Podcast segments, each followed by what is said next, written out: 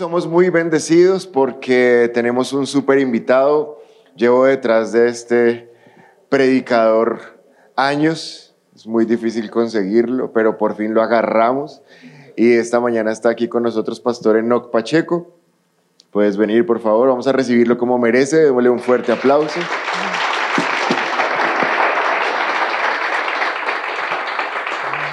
Él tiene una iglesia súper linda en Bogotá que se llama Hechos. Ese nombre a mí me rompió la cabeza porque es- está muy bien puesto. Muy, muy, muy.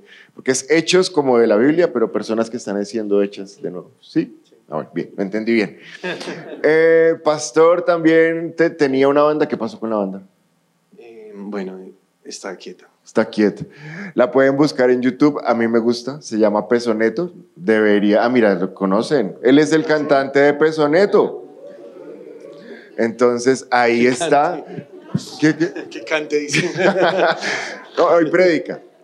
Para contrataciones, ahorita él pone acá el, el número y lo podemos llamar. Entonces estamos muy felices de que Pastor esté aquí. En serio que llevo mucho rato tra- tratando de poderlo traer. Entonces vamos a recibir una buena palabra. Amén. Bueno, sean bendecidos. Quédase en casa. Amén, gracias. Muy buenos días para todos. Yo feliz de estar acá, de verdad que es un privilegio, en serio. Uno siempre dice eso, pero, pero en serio es un privilegio. Es una bendición poder eh, compartir este tiempo con una iglesia tan bonita. Ya nos presentaron las instalaciones, nos mostraron cómo funciona todo, qué chévere. De verdad venimos también a aprender. Sabemos que Dios nos, nos habla, ¿no? Y, y he podido también recibir mucho del pastor, de su pastor, eh, a través de las escuelas REMA, porque él es profesor ahí. Yo he tomado clases este año, hice tercer año virtual. Eh, entonces tomé muchas clases con Pastor Oscar. Entonces, qué chévere. Muy bien, vamos a entrar en la palabra del Señor. ¿Qué tal si abrimos nuestro corazón y le pedimos al Espíritu Santo que siembre esa semilla en nuestro corazón? ¿Les parece? Ahí donde están, no se muevan, solo díganle ahí, Padre, nos disponemos para ti, somos buena tierra, Señor. Queremos que tu palabra sea implantada en lo profundo de nuestro espíritu, que ella germine, que ella crezca, florezca y lleve mucho fruto, que nosotros seamos transformados por el poder de ella, que tu palabra cumpla el objeto por el cual tú la envías a nuestro corazón. Hoy, Señor, queremos eh, ser hacedores, Señor, no solamente oidores. Gracias porque tu Espíritu Santo siempre nos da revela, siempre nos habla y siempre nos enseña, nos edifica. Te adoramos, Dios, en el nombre poderoso de Jesús. Amén y amén. Muy bien. Hoy el título de esta palabra es un llamamiento santo. Así le puse. Eh, en los últimos tiempos Dios me ha inquietado mucho hablar acerca de la santidad y he trabajado esto con nuestra iglesia porque considero que es algo muy importante, ¿no? Yo sé que nosotros somos salvos por gracia, eso ustedes también lo tienen claro. No es por nuestras obras, es por la obra de Jesús en la cruz del Calvario. ¿Cuántos saben eso? La obra de Él fue perfecta, por eso fue suficiente para salvarnos.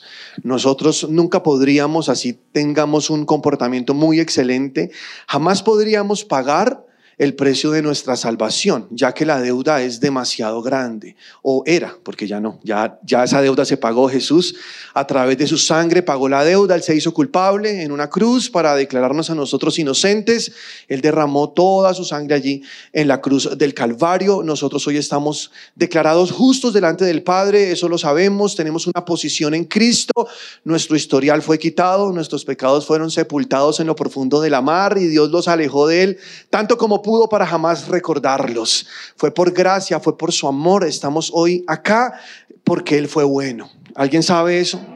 Muy bien.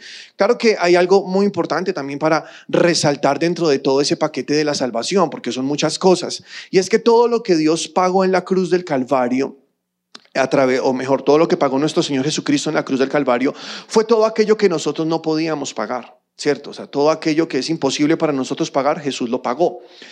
Hay muchas otras cosas que cuando nosotros obedecemos a la palabra de Dios, las tomamos para nuestra vida y comenzamos a caminar con ellas, veremos también los beneficios que acompañan esas condiciones, digámoslo. Normalmente cuando Dios dice, haz esto o no hagas esto, no es porque quiera cohibirnos de algo o privarnos de algo que nos guste solamente.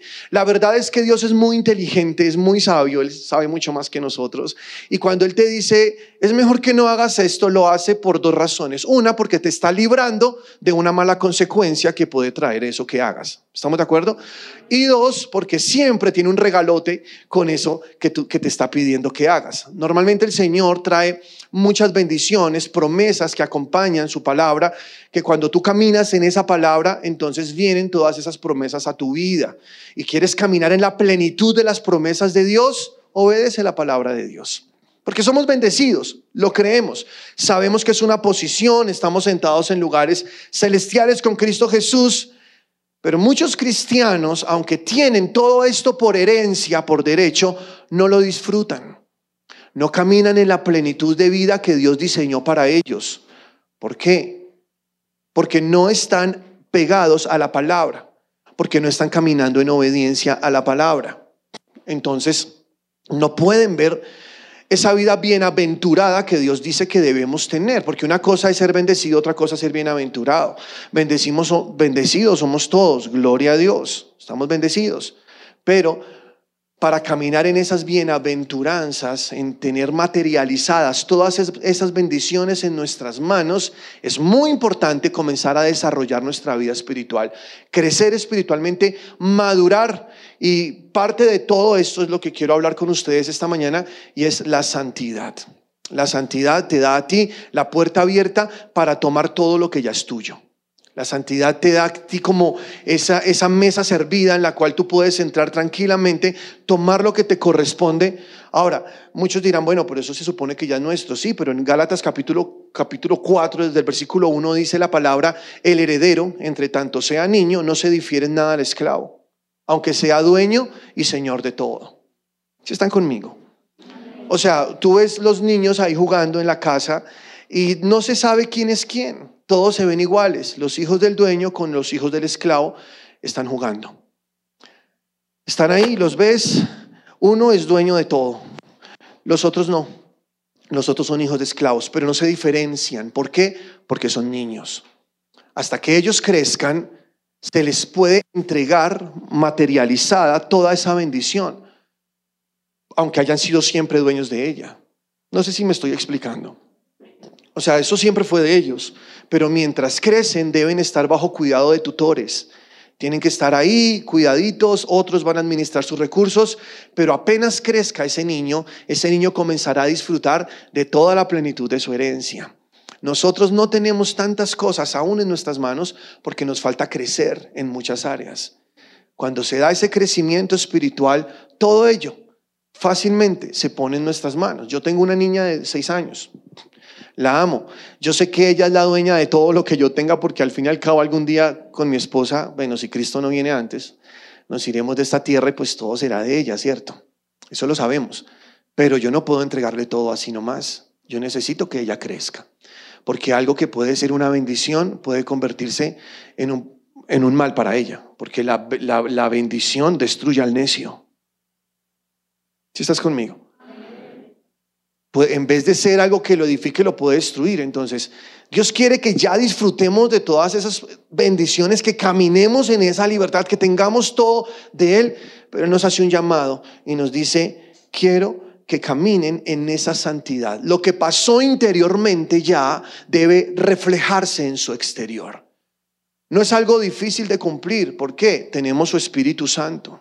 Y su Espíritu Santo es el poder, la habilidad para caminar en obediencia de todo lo que Dios nos dijo. Menos mal Dios no nos dejó solos. Menos mal Dios nos dijo, les dejo mi Espíritu, el cual estará en ustedes, con ustedes todos los días hasta el fin. Él les empoderará, les dará todo lo que necesitan. El espíritu que Dios ha hecho morar en nosotros no es un espíritu de temor, es un espíritu de poder, de amor y de dominio propio. O sea que ninguno de nosotros tiene excusa delante de Dios. Nadie, porque a todos Dios nos puso en un espíritu que, cuya característica es el dominio propio, una de ellas. O sea, yo tengo la habilidad de dominarme, de dominar mi cuerpo, de dominar mis emociones, no en mis fuerzas. Es porque soy salvo, es porque soy una nueva naturaleza, es porque el que está en Cristo es nueva criatura y las viejas cosas pasan. Es porque si tú caminas en la gracia, ya nunca más la ley se podrá empoderar de ti. Ahora caminas en la gracia, no en la ley. Entonces estás en esa gracia, estás en una posición, tú tienes el poder de Dios para vivir en santidad. Porque es que cuando tú caminas en santidad, todo va a ser mejor, iglesia.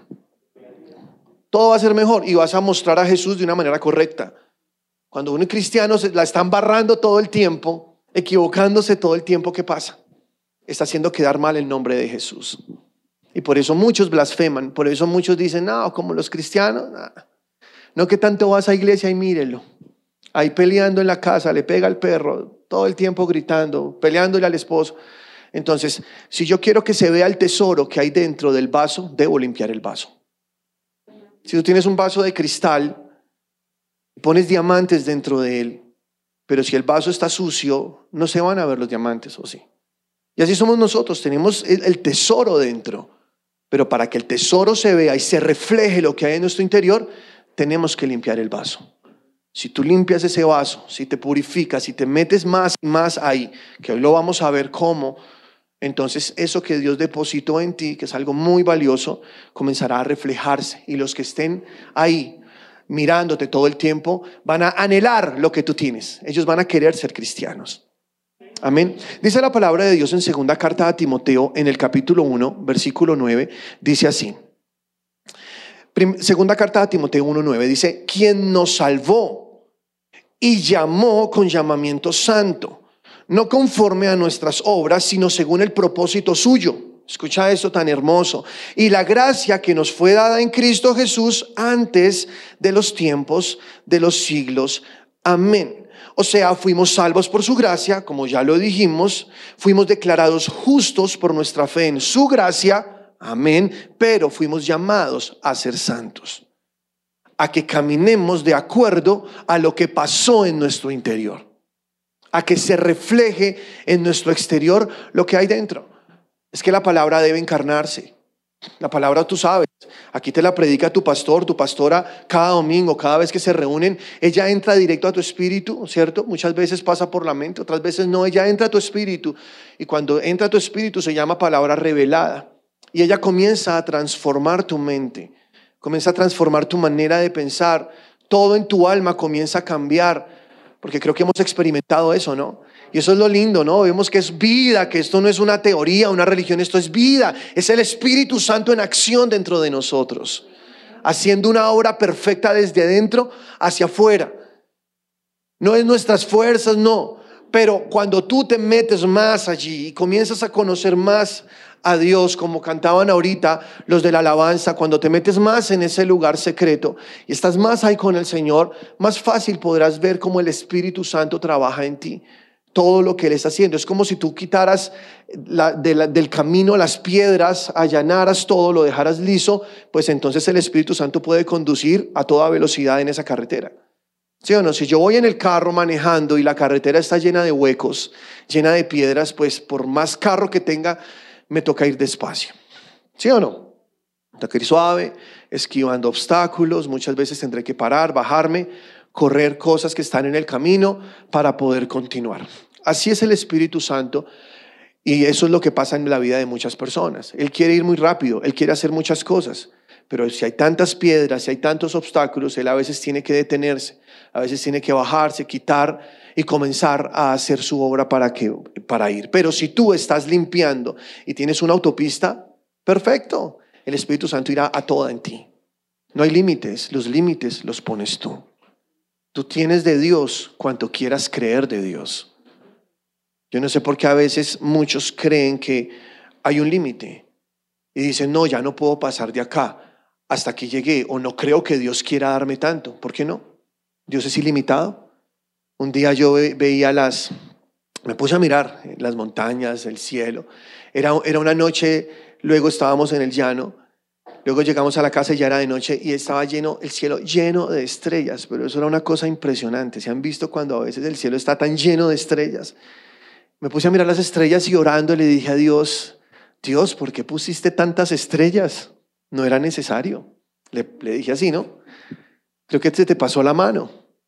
Hubieras podido poner algunas cosas. Si, cuando uno estudia eh, eh, esto, sabe que hay muchas constelaciones, que hay vías lácteas, que hay, que hay sistemas solares, y para llegar a la siguiente, eh, vía láctea tendría que viajar a la velocidad de la luz y me demoraría nueve millones de años en llegar. O sea, qué cosa tan absurda. Esto es una cosa demasiado grande. Entonces le dije a Dios, es mucho.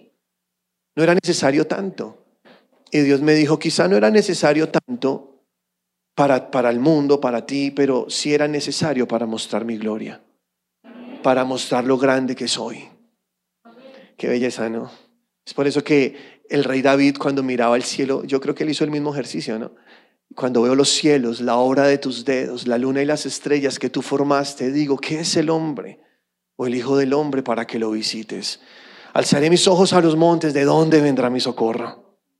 Mi socorro viene de Jehová que hizo los cielos y la tierra.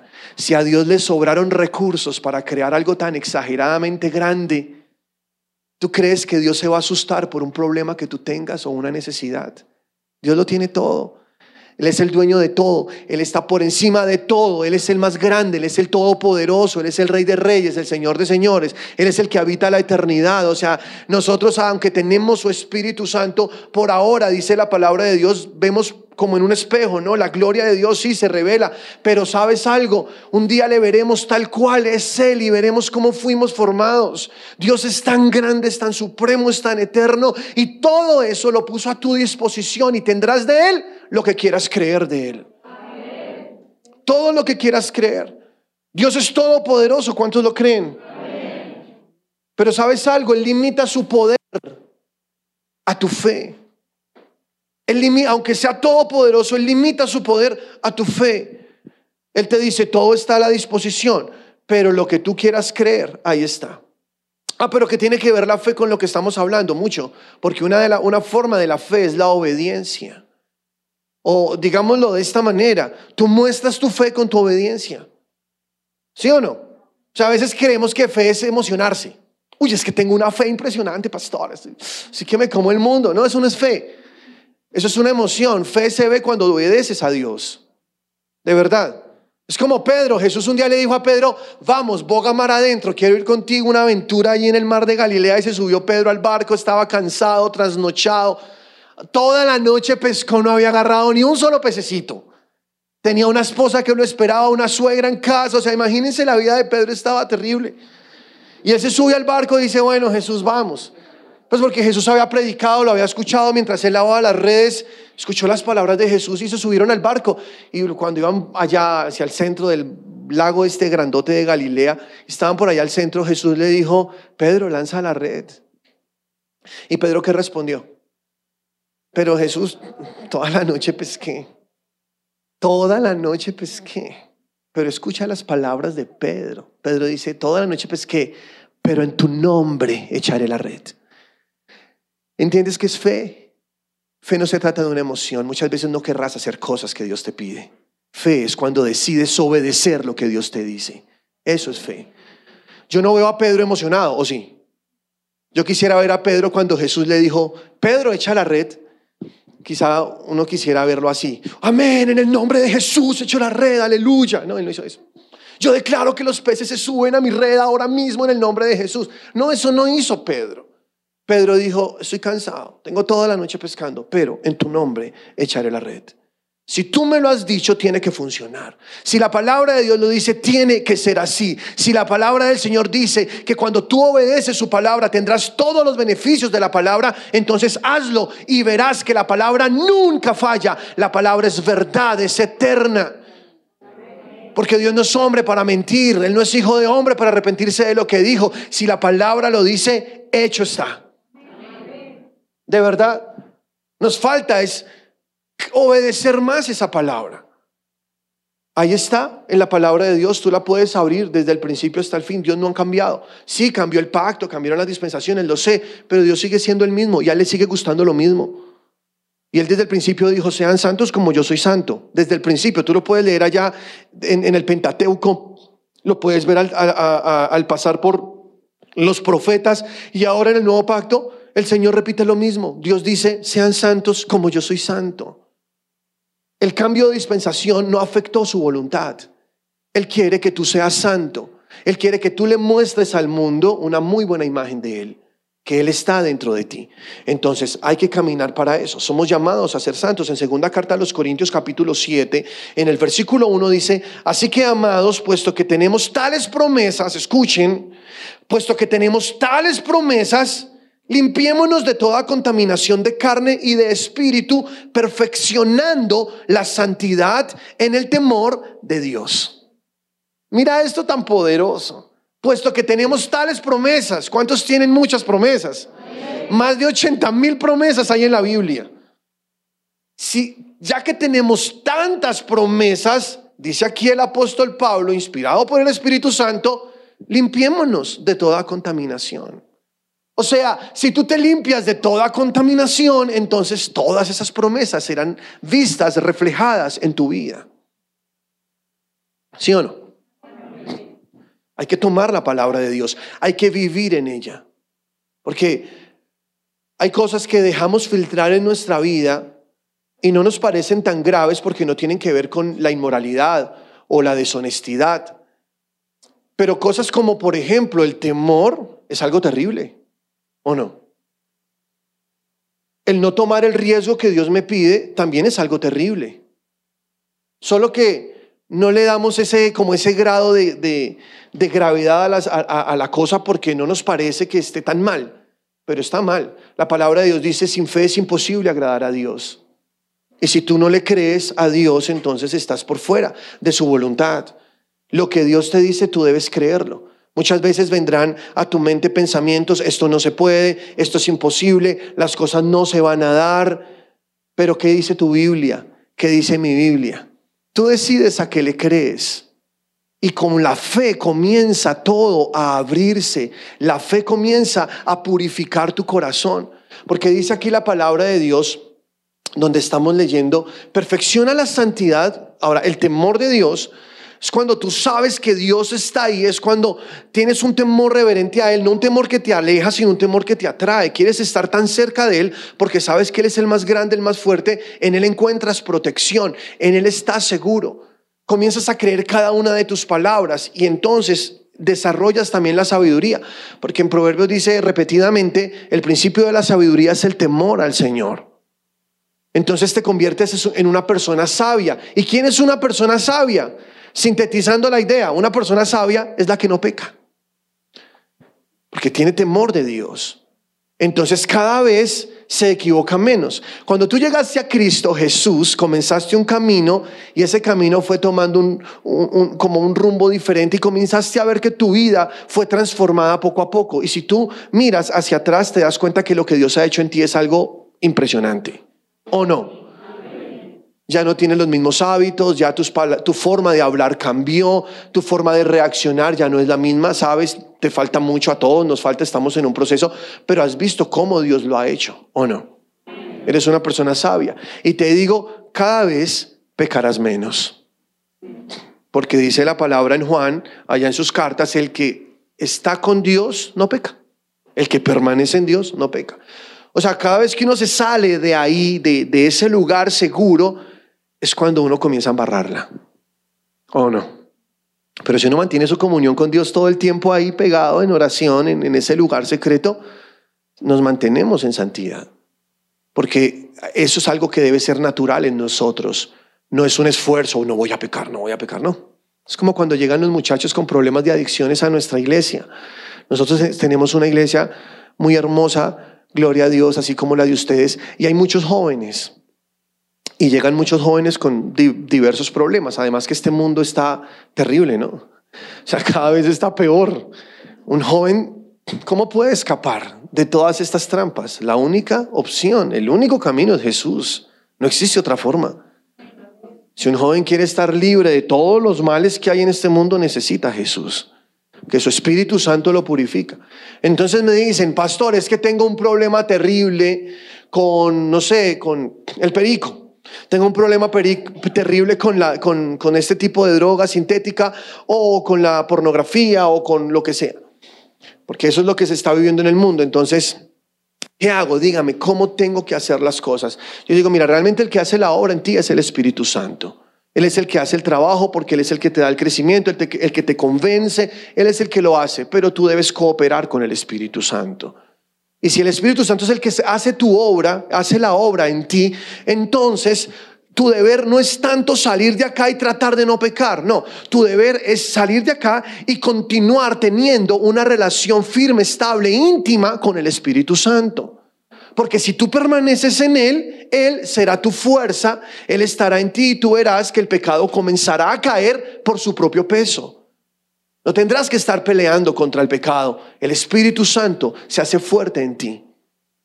Él es el poder para no pecar, ¿o no? ¿Sí o no? O sea, no es tratar de darle una fórmula a alguien, mira, desde ahora tienes que hacer esto, esto, esto, esto, esto, y no, y no hacer esto y esto y esto. Los matamos, porque el Evangelio no es una religión, el Evangelio es poder para salvación. Y si el Evangelio no es poder, entonces no es Evangelio. Tiene que ser poder. Tiene que ser poder para que sea Evangelio. Cuando yo era niño, yo crecí en un hogar cristiano, soy hijo de pastores. Y fui formado en un ambiente de un cristianismo diferente. No que no tengan a Cristo, claro, pero la revelación era, era diferente. Y me acuerdo que cuando llegaba alguien nuevo a la iglesia, inmediatamente le sacaban la lista de requisitos para poder ser un cristiano. Entonces le decían, mira, ahora no puedes fumar, no puedes bailar, no puedes tomar, no puedes tener novia, tienes novia, sí, tienes que terminar con ella, tienes que cambiar tu manera de vestir, no te puedes, si era mujer, no te puedes poner pantalón, no puedes. Así era antes. De verdad, yo viví ese cristianismo. Yo no sé si alguien más aquí lo vivió. Duro, ¿cierto? Duro. Es que eran exagerados. No puedes ponerte aretes, no tienes nada. Entonces, eh, si llegaba el muchacho con el pelo largo, le decían, "Mm, tienes que cortarte el pelo, hermano. Ese pelo no le agrada al Señor. No, y hablaban así, con ese tono así súper espiritual. No, espiritual no, más bien como religioso, ¿cierto? Y hablaban así. Y entonces cada persona llegaba, aunque tenían su corazón con muy dispuesto y querían hacerlo, y Dios había tocado su corazón con la palabra, era como cerrarles la puerta en la cara. Era decirles, si tú no cumples estos requisitos, no puedes ser parte de. Entonces limitábamos el Evangelio a un reglamento interno. Eso era el Evangelio antes. Ahora Dios es bueno y mucha gente se salvó y le agradecemos a esa generación porque era una generación de oración. ¿Sí o no? Es más, hoy estamos recogiendo lo que ellos sembraron con lágrimas. Tampoco podemos despreciar y decir, no, esos son religiosos, fariseos. No, eran una bendición porque ellos sembraron sus vidas para que nuestros ministerios hoy tengan éxito. ¿Sí o no? Estamos recogiendo donde no sembramos y hay que ser honestos. Muchos otros sembraron la vida y aunque ellos, eh, su pecado fue la religiosidad, ellos hicieron algo muy bien que falta en esta nueva generación y es la oración. ¿Por qué esta gente oraba? Oraban de verdad. En serio, yo estaba ahí, eso, la, oración era una cosa terrible para mí, pues porque yo era un niño. Entonces, vamos a orar. Una hora orando y uno ya era como que, pero ya, no, ellos estaban empezando a orar. Dos horas orando y uno, Dios mío, pero ya. No, ellos seguían orando, eran tres, cuatro, cinco, seis días enteros orando. Y no exagero, decían, vamos a hacer un ayuno, cuatro días seguidos de ayuno, sin comer nada. De verdad, así era antes. No sé, pastor, si tú viviste ese tiempo, no, no alcanzaste a vivir ese tiempo. Tú eres muy jovencito. o sea, en el Evangelio, en el Evangelio. Pero así era antes. Y era oración. Y no era como ahora con la banda, con los instrumentos que uno se disfruta. La alabanza, una vigilia es una berraquera porque es una delicia o no. Con la banda, con las luces, con todo. No. En ese tiempo no era una pandereta, una guitarra que siempre se le rompió una cuerda por alguna razón pasaba. Y máximo, cuando era muy extremo, una guacharaca. Y eso era la alabanza. Y como 10 hermanitas desafinadas cantando. Y cantando ahí, deja que te toque el Señor. Y uno era, ay Dios mío. Y eso cantaban y así estridente y como, pues uno tiene talento para la música porque desde chiquito uno tiene eso. El oído no soportaba eso. Entonces era, Dios mío, ¿qué es esto? Y éramos ahí. Y ellas cantaban y cantaban y cantaban y eran horas y Dios mío. Y a lo último decían, ¿se imaginan? Si esto es así en la tierra, ¿cómo será en el cielo? Todo el tiempo vamos a alabar. Y yo, uy, no, no, Dios santo, así va a ser en el cielo.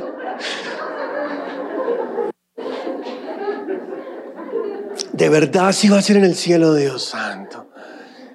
Era, y sí entiendo, era lo que había en la época y está bien. Gloria a Dios por ellos.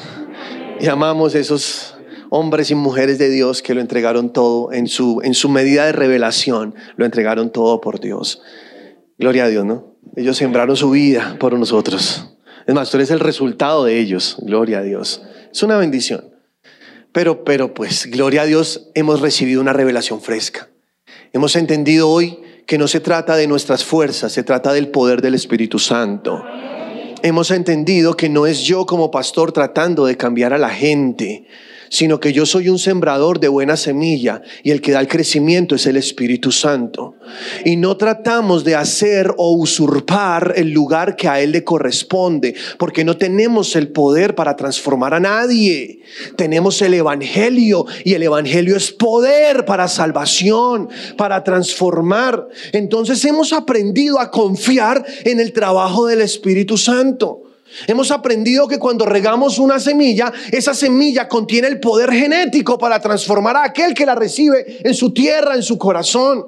Que cuando ella entra en alguien, ella comienza a explotar dentro de la persona y la persona comienza a sufrir un cambio. Muchos no quieren sufrir ese cambio porque es raro para ellos, es un golpe fuerte, no están acostumbrados a este nuevo estilo de vida, pero inevitablemente el Espíritu Santo comienza a quemar desde dentro. Es un fuego transformador, purificador. Y cuando alguien decide cooperar con el Espíritu Santo y dice, ok, soy salvo, tengo estas promesas en Cristo, tengo toda esta revelación, voy a comenzar a meterme más y más y más, a comer más de ese alimento, a llenarme más de su Espíritu, de su presencia, el Espíritu Santo tendrá esa vía libre y esa persona comenzará a crecer de una manera muy veloz y se comenzará a ver en su vida. Se encarna la palabra, se refleja en el exterior. ¿Estamos? Entonces es una bendición, ¿no? Que somos, seremos mucho más efectivos. Somos santos como nuestro Señor, o debemos serlo como nuestro Señor. Dice la palabra de Dios en primera de Pedro capítulo 1, en el versículo 15 dice, sino como aquel que os llamó es santo, sed también vosotros santos en toda vuestra manera de vivir, porque escrito está, sed santos porque yo soy santo. O sea, tu referente es Jesús, ¿ok? Tú quieres ser como Jesús, hasta estar a la estatura del varón perfecto. Como decía Pablo, no que lo haya alcanzado ya todo, no, sino que lo dejo lo que queda atrás y prosigo hacia el premio del supremo llamamiento. Mi referencia no es un youtuber, no es un instagramer, no es un influencer. Mi, influ- mi- mi- mi influencia o ese estilo de persona a la cual yo quiero parecerme se llama Jesús. Quiero ser como Jesús, porque nadie más fue como Él. Él es santo, santo, santo. Él jamás dejó, aunque se despojó de su gloria, como dice en Filipenses capítulo 2, ¿cierto? No escatimó el ser igual a Dios como cosa a que aferrarse, sino que se despojó, se hizo, tomó forma de siervo, se humilló hasta lo sumo y fue obediente hasta la muerte y hasta la muerte de cruz, por lo cual Dios también lo exaltó hasta lo sumo y le dio un nombre que es sobre todo nombre. Y ante ese nombre toda rodilla se doblará y toda lengua confesará que Jesucristo es el Señor para gloria de Dios Padre. Pero nosotros ya lo confesamos desde ya, ¿cierto? Estamos aquí creyendo en ese Jesús que es nuestro referente. Él es nuestro norte, hacia allá vamos, queremos ser como Jesús. Eso es lo lindo del cristianismo, que tenemos el líder perfecto que existió sobre esta tierra. Nadie más hizo lo que Jesús hizo y vivió de la manera como Dios vivió.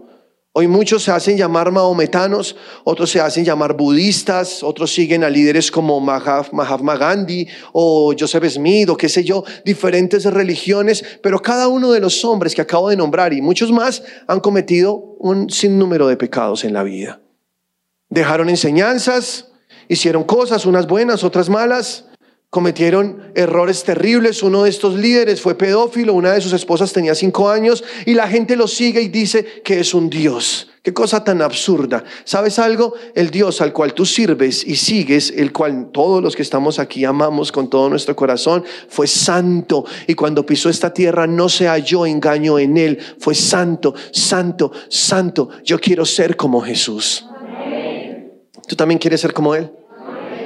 Queremos ser como Jesús. Además, era tan santo que la muerte no pudo retenerlo. Piensa en eso. Eso no fue solo así nomás. Es porque por derecho legal la muerte no podía retener a alguien santo. Porque la ley es clara, el alma que pecare, esa morirá. La paga del pecado es muerte. Pero cuando la muerte intentó apoderarse de alguien que nunca había pecado, alguien que jamás había cometido un solo error en la vida, la muerte tuvo que soltarlo. Por eso Él se levantó en gloria y es poderoso y está por encima de todo principado, potestad, señorío. Él es el rey de reyes. Gloria al Señor. Entonces lo seguimos, lo amamos y lo tenemos como referente.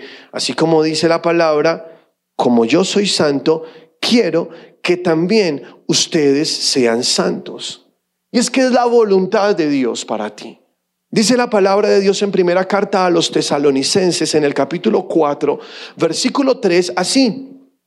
Pues la voluntad de Dios es vuestra santificación. ¿Cuál es la voluntad de Dios? Dilo así, mi santificación. ¿Ok?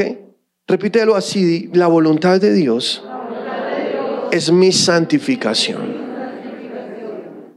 ¿Ok? ¿Quieres conocer la voluntad de Dios? Ahí está. Dios quiere que seas santo. ¿Está bien? O sea, no es, no es, no es tan lejos, no es tan difícil. Cerca de ti está la palabra en tu boca, en tu corazón, para que la cumplas. Ahí está. Es que no conozco la voluntad de Dios, pastor. Con este versículo ya tienes para trabajar toda la vida. De verdad. O sea, ya con ese versículo tienes para trabajar. Ya sabes algo muy importante de la voluntad de Dios y es que tú seas santo. De ahí ya comenzamos a, a explorar un nuevo camino con nuevos umbrales donde jamás terminarás, jamás, hasta que un día seas despojado de este cuerpo de muerte y Dios transforme esta humanidad en algo celestial y puedas volar con Él a estar eternamente con tu Señor hasta que de una vez por todas se ha quitado de ti este cuerpo de muerte. De aquí hasta ese momento tendrás que aprender a dominar tu carne y mantenerla bajo sujeción. ¿Ok? Porque es el deber de todo cristiano. Fuimos salvos y nuestro espíritu es santo. Gloria a Dios.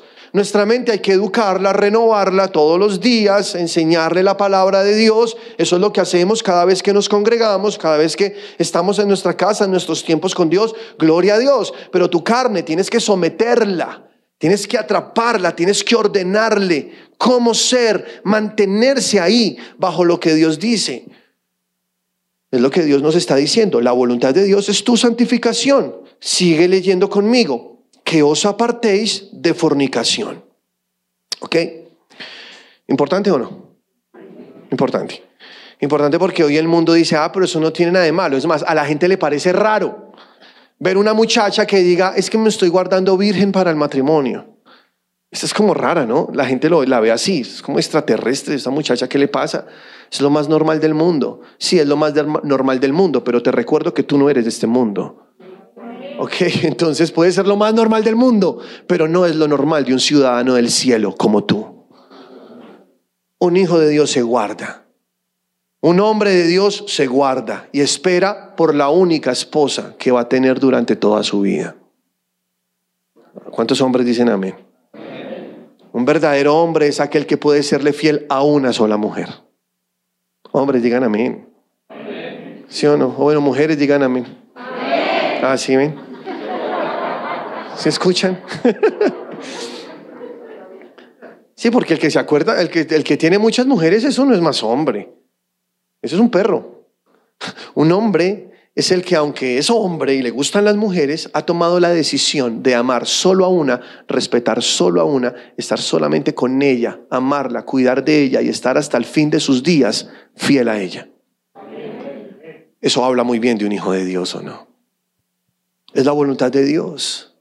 Si te santificas, si te apartas de fornicación, entonces podrás dar una mejor imagen al mundo. Cuando yo era niño y llegaban a la iglesia personas a contar sus testimonios, antes era así, siempre llevaban gente a contar testimonios.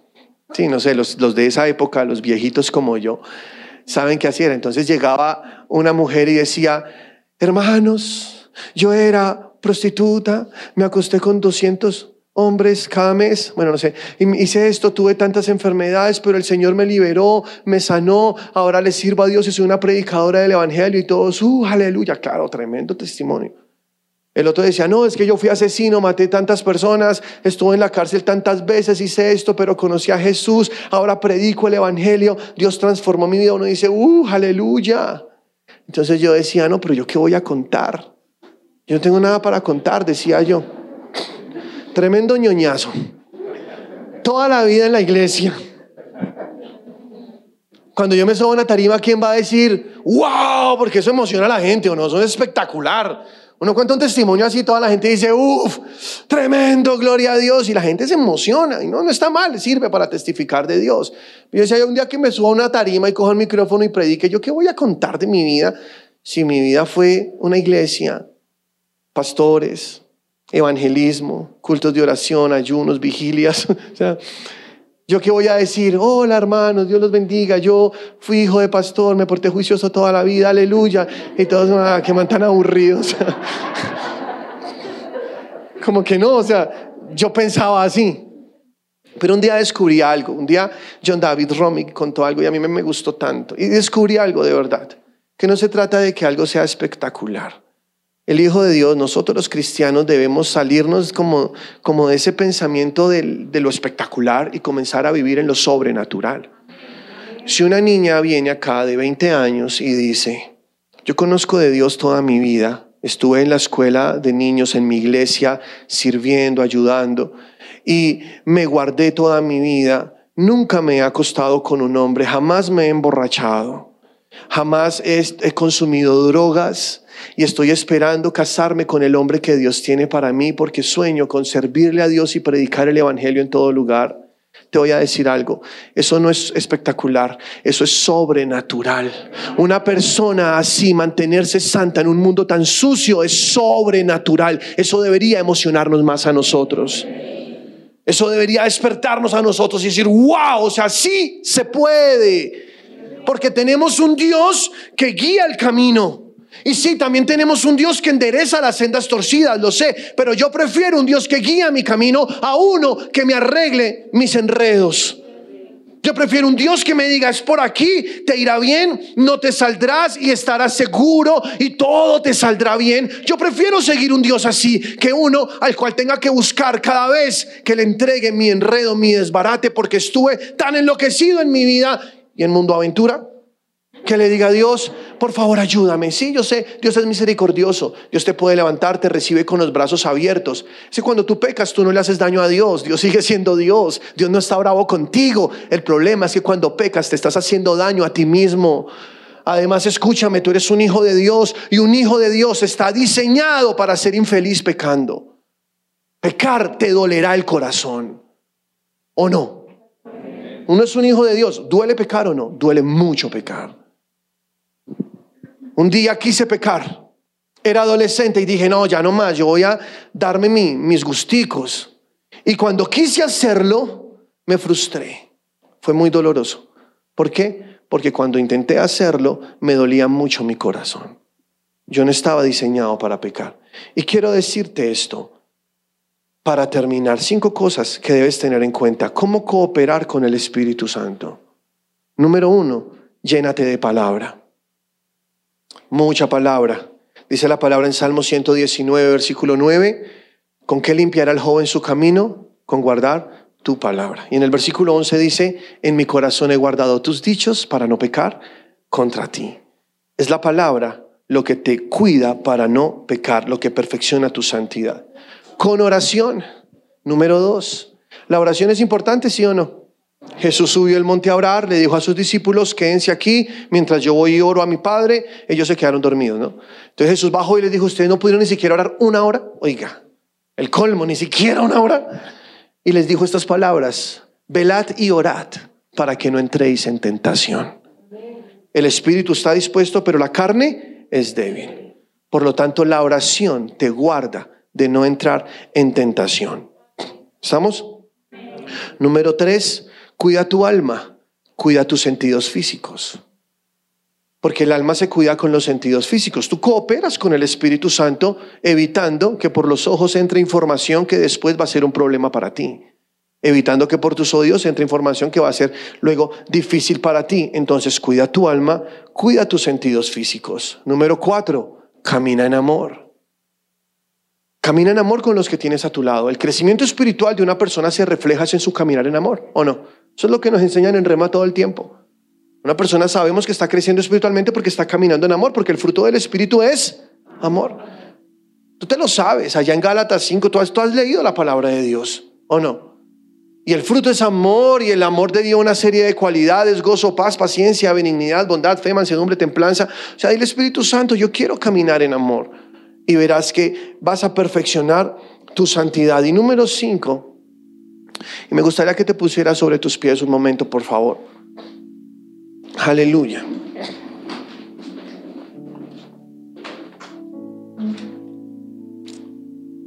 Número 5, escúchame.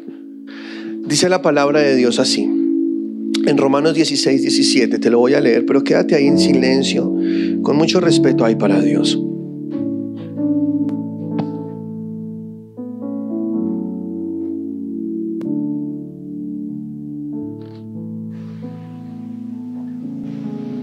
Dice la palabra así, mas os ruego hermanos que os fijéis en los que causan divisiones y tropiezos en contra de la doctrina que vosotros habéis aprendido y que os apartéis de ellos. Escucha, alguien que te separe de la doctrina sana que tú has aprendido no debería ser de tu círculo de amigos. Es mejor apartarte de ellos. Porque dice la palabra, las malas conversaciones corrompen las buenas costumbres. Hay una, hay una versión que dice, los malos amigos dañan el buen carácter. Este 5 es para que lo tengas en cuenta. Cualquier cosa que te aleje de la buena doctrina que tú has aprendido, aléjate. Así sean las personas más lindas o que tú más quieras, por tu bien, tú necesitas estar fuerte para poder ayudarlos. Y cuando tú veas que dejaste de ser influencia y comenzaste a ser influenciado, tienes que alejarte. Es mejor. Si es la primera vez que te conectas con nuestra iglesia y quieres aceptar a Jesús en tu corazón, te invitamos a que des clic en este video. También queremos conocerte, así que te invitamos a que nos dejes todos tus datos personales en nuestro sitio web. Por último, si quieres ver nuestro último video, te invitamos a dar clic aquí. Recuerda suscribirte, activar las notificaciones y seguirnos en todas nuestras redes sociales. Somos un lugar cerca de ti y trabajamos por una nueva generación.